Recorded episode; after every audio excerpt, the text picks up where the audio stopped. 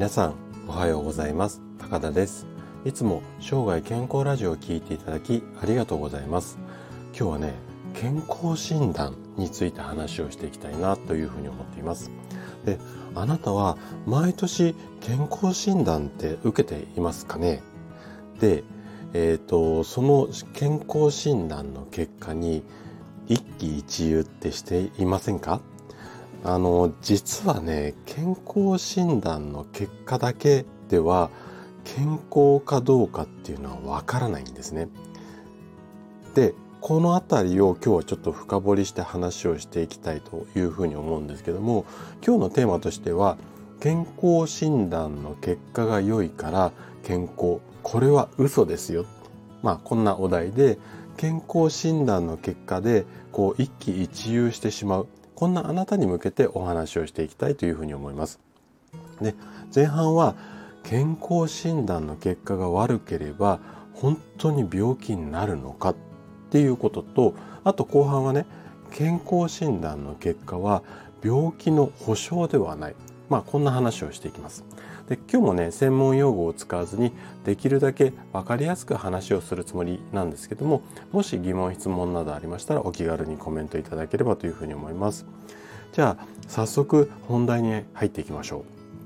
う。で最初からね今日はちょっと衝撃的なお話をさせていただくんですが実はね健康診断の基準値っていうのがあるじゃないですか。この基準値この数字の間に入ってれば A だ B だ C だあの値が基準値って言われてるやつなんですけどこの基準値っていうのは統計的に設定されたものではないんですね。でさらに言うと病気に直結する基準値っていうのは性別とか年齢はもちろんなんですけどもその人の生活環境によっても変わってくるんです。なのでまあすごく乱暴な表現をするとあの基準値は当てになりませんよっていうことなんですね。が証拠にってわけではないんですが例えばその健康診断であの基準値を外れている人でも病気にならないでピンピン元気な人っていうのもいっぱいいますよね。反対に健康診断の基準値内に数字があっていても病気になってしまう人こういう人もたくさんいますよね。で健康診断の結果が最高値、まあ平たく言うとオール A とかでもなんとなく疲れが取れないとか手足が冷えるいわゆるまあ健康か健康じゃないかと言ったら不調を抱えてるこんな人もいますよね。でこんなことからも分かる通り年齢だとか性別そして生活環境が違う人をある一定の基準の数字の枠に当てはめて判断する健康診断この形ではね確実な病気を早期発見することだったりだとか健康かどうかの判断っていうのはできないんですよね。ねまた一つあのこれね健康診断のまあ弊害ってわけではないんですが日本人特有の生真面目さっていうのもあるんですけども最近すごく問題になっているのがこんな言葉聞いたことありますかね？医療被爆、うん、どんなことかっていうとあの心配だからって言って自分の体の状態がね過度な画像診断いわゆるレントゲンだとか CT あれは画像診断、まあ、放射線を本当に微量なんですけども体に当てて体の中の状態を判断するっていう、まあ、検査方法なんですけども要は被爆をしている状態なんですね。なので毎年毎年過剰に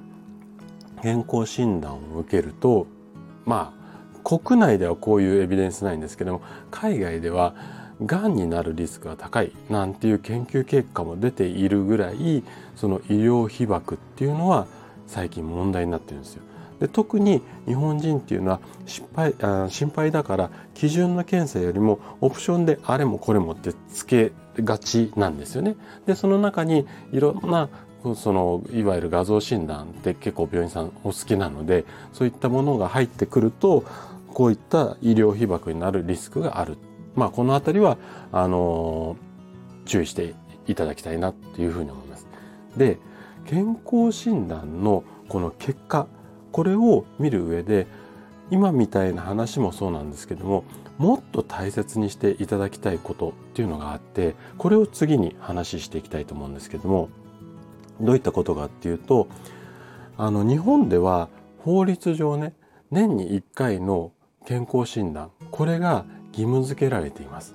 であの義務付けられている人っていうのはあの一定の要件の職場環境で働く方こういった方に関しては必ず健康診断を受けなさいよっていうふうな法律があるんですよね。